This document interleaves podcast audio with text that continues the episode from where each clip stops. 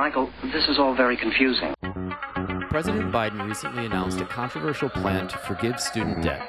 In today's episode, we'll attempt to flex our self control muscles a bit in order to put aside our personal opinions and debate strictly the economic implications of this plan.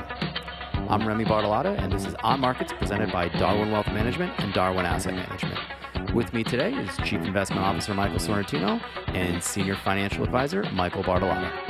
If you have any questions, comments, or maybe just a suggestion for a topic on our next episode, email comments at onmarkets.com or hit me up directly at remy at onmarkets.com. And as always, if you like our podcast, help us out and hit that follow button on Spotify, Apple Podcasts, Google Podcasts, or whatever podcast platform you prefer. So, uh, this pod would be, I think, totally boring without opinions. And honestly, I think we're probably kidding ourselves if we think we have that much self control, anyways. So let's try to set some guidelines I'm instead so of saying relieved to hear you say that. Yeah, I, I think that's just I, I, it's just totally unrealistic, right? So let, let's let's at least try to set some guidelines. So first, let's um, let's define sort of what this plan is, who benefits from it, and you know we'll talk about maybe some of the major components that make up the entirety of the program, and then afterwards free for all cage match. We'll we'll say whatever we want to say. So Tino, you actually wrote about this a few weeks ago. And by the way, if anybody wants to read Tino's piece, it can be found at darwinwealth.com slash insights. In two sentences or less, Tino, define this thing for our listeners. As objectively as possible, I will define it as a way to uh, student student debt is a you know it's it's a it's a large burden on on a large part of, of the country, and basically the idea is to forgive a portion of that debt to help Americans fix their personal balance sheets to a certain degree. It doesn't forgive all of the debt per se, at least in its current format, but the idea is to kind of alleviate some of that stress. But but really, there are three parts to the program. There's the forgiveness portion where there's just you know ten or twenty thousand dollars of debt that just goes away. There's a forbearance component. That's the second component. That is basically extending uh, the timeline to, to pay your student loans, which that started during the lockdowns. Uh, obviously, people are losing their jobs and whatnot, so they they kind of basically put a pause button on payments.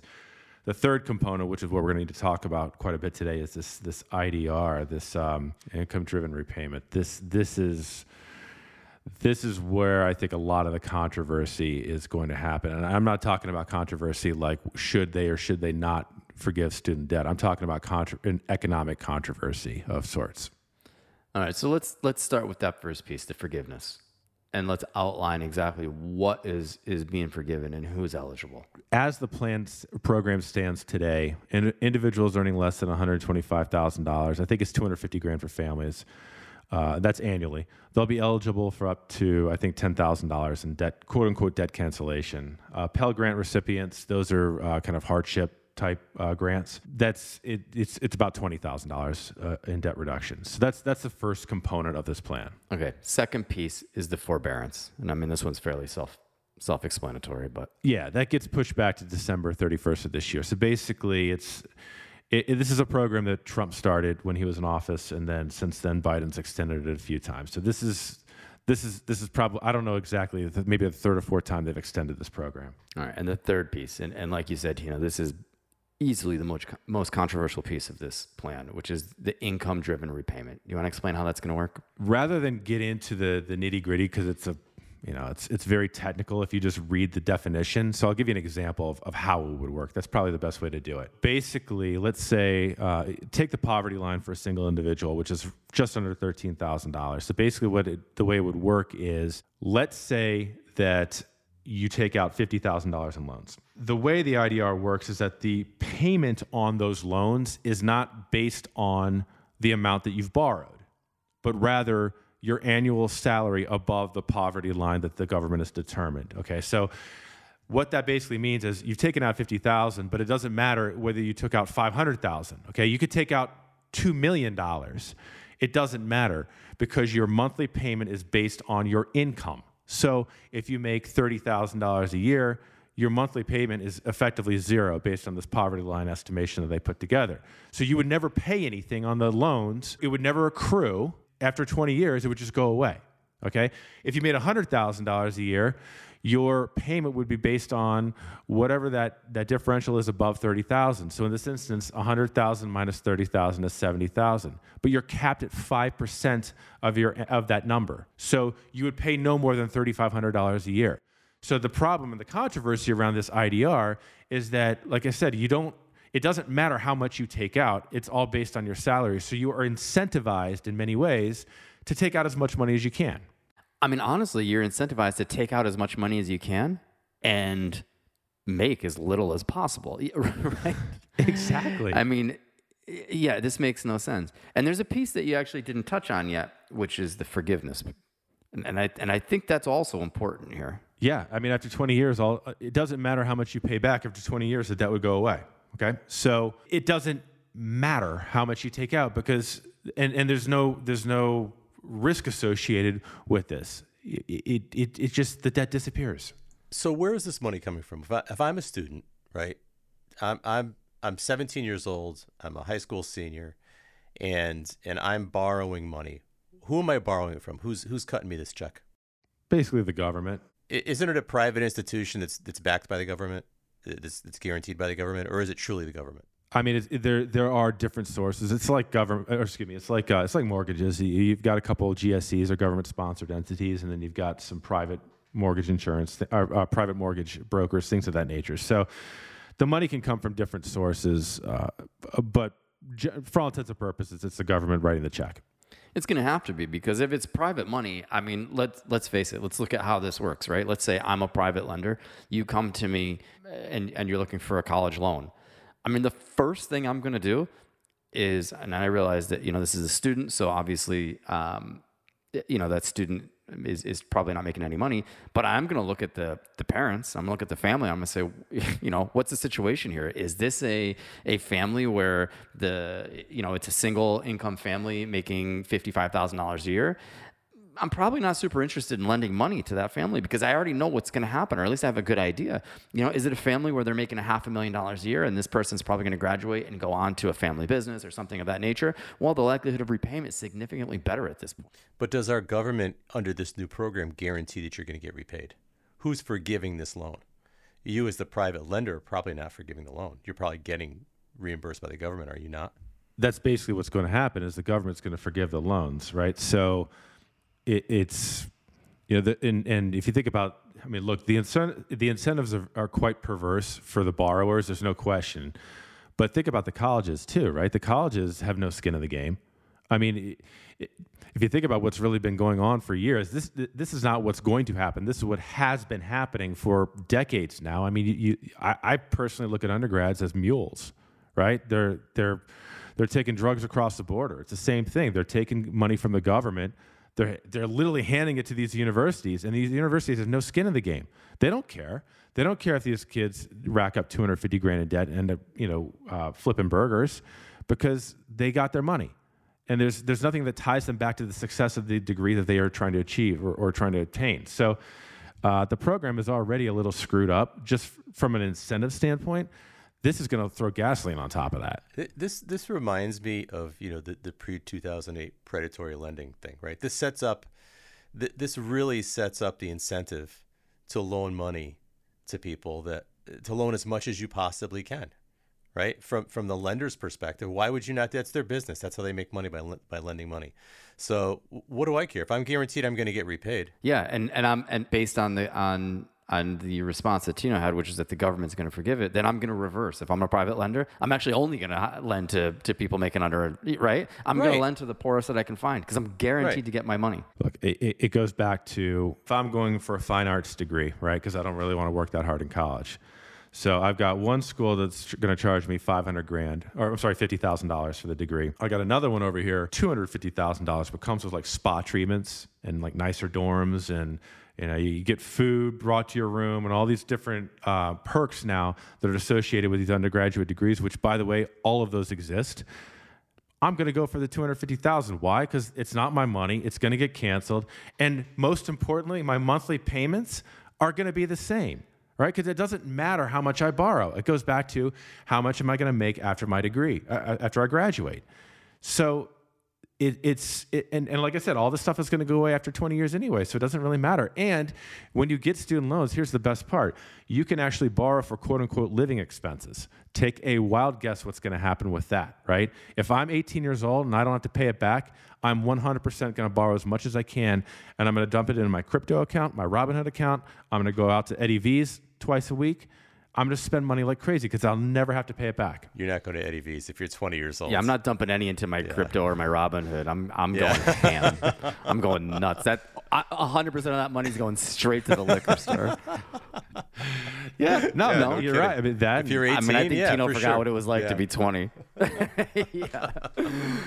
I don't know what kids do these days. I, I assume that they're doing Robinhood, but what do I know? Yeah. Well, your daughters are going to be able to easily manipulate you, I guess. Oh my God! you better get on your game, They Tino. already are. they already are. I caught my my daughter the other days in my wallet pulling uh, twenty dollar bills out and playing with them. Like she just instinctively knew that those were important. Yeah, I know. It's kind of weird, actually. A couple days ago, my son told me he wanted to move to a, a, a bigger house. And my wife said, Well, how are you going to pay for it? And he said, Oh, Papa's money. Yeah. They, they know. Listen, can you get can you get loans for preschool? Can, are those forgivable? That's a good question. Man, that's a great idea, actually. I like the way you think. I don't think Alfie's going to have any any significant income anytime soon. He won't have to pay anything back. Yeah, exactly. That's that's not a terrible idea at all. What what is the age? Eh, Can I go can I go borrow money and go to college and, and take a student loan? You could, but you're not going to meet the income requirement, though.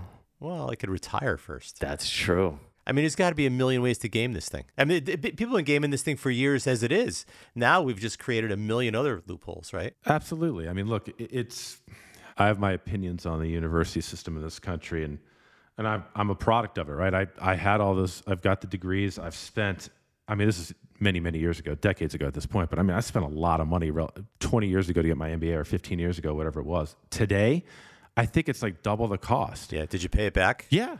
Yeah. Yeah. No, you. uh, That's what you do. Yeah, you pay. You pay your bills. So listen, I, I think we I think we we slipped from objective to subjective about two sentences into this thing, right? What's amazing to me is I don't understand where all of a sudden there's virtue in in taking as much money from the government as we can and, and not paying it back.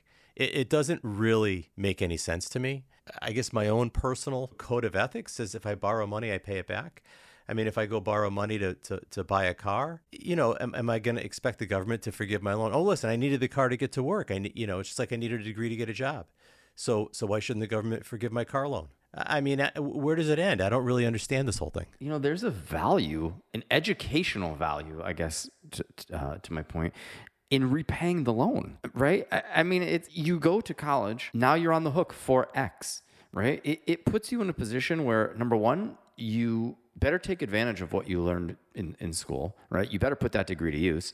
And two, you're learning along the way how to be responsible, how to make the proper payments, how to build your credit, how to do a lot of things that, quite frankly, they don't teach you in college, um, or I guess depending on your degree, right? So th- there's there's educational value, moral value. There's there's value in repaying. You know, there, there's economic value, obviously, in repaying these loans. Well, what about just the with the feeling you get by by repaying a loan, right? The feeling of accomplishment you get. Wh- What is it that you're instilling in someone by allowing them to borrow money? You know, doing this whole forbearance thing where okay now you don't have to pay for a long time and then you know guess what? You just don't have to pay it back at all. What kind of values are you are you are you instilling in someone? I I don't even understand this. What, what what does that create? What is what does that person end up doing later in life after learning that lesson Look, there's some ancillary issues here going on here, or maybe call it um, intangible ones that, that are hard to quantify. You've you've now taken the risk out of fine arts degrees, right? Because th- there used to be risk. If you go to college and spend 200 grand and come out with a fine arts degree, you're probably never going to pay it back. And to your point, that's a good lesson to learn. But now you're saying, okay, there's no risk associated with going out into that fine arts degree because you don't have to pay it back what does that do to the labor force? You know, I, I was a electrical engineer and math undergrad, and I, you know, I was studying a lot, and I had friends that weren't studying as much, and and they partied a lot more than I did. All right, so when when when you see you're 18 years old and you say, okay, I got to get a job and I got to pay back the money over here through engineering and and applied sciences that I I would argue that our economy needs desperately going forward or you go, I'm going to play for four years. I mean, what what 18 year old kid is going to say, you know what, I'm going to work my ass off? Like I, there might be a couple, but on the margin, you're going to see a lot more shifting to the to the risk free fine arts degree as a party. Totally. Well, here's what I'm curious about. What happens if because there's this this forgiveness at the end of 10 or 20 years or whatever it is, right? So what happens if I just just don't pay the loan at all? Even even my minimum payment, what if I just don't pay it?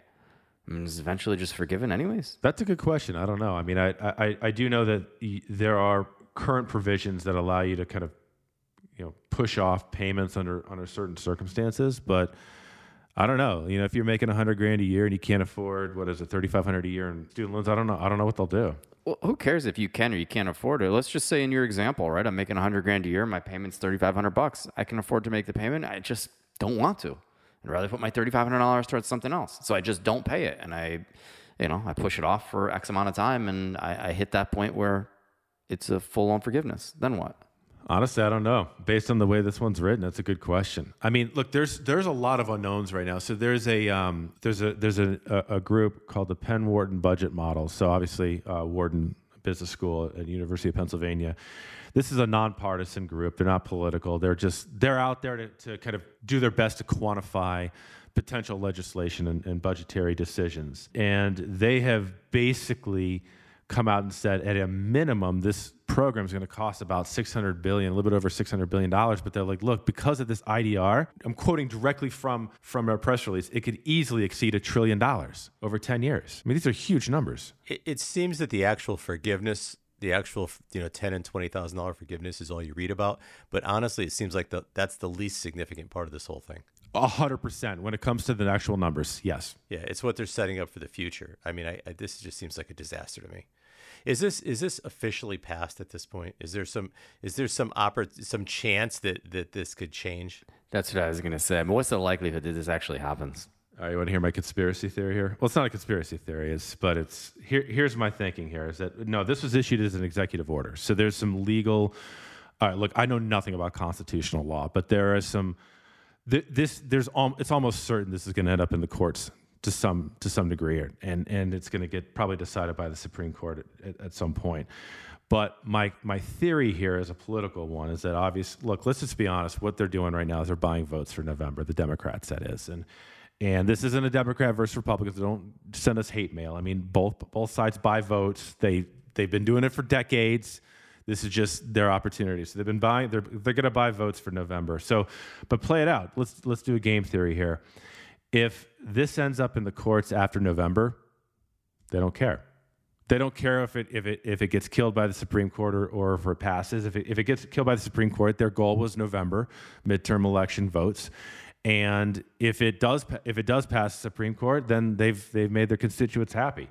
But think about if it if it if it gets done before if it gets killed before November elections, then what the, the, the, the Democrats could do is come out and say, hey, look, this is once again the Republican Supreme Court who's sticking it to us. First it was Roe v. Wade, and now it's this.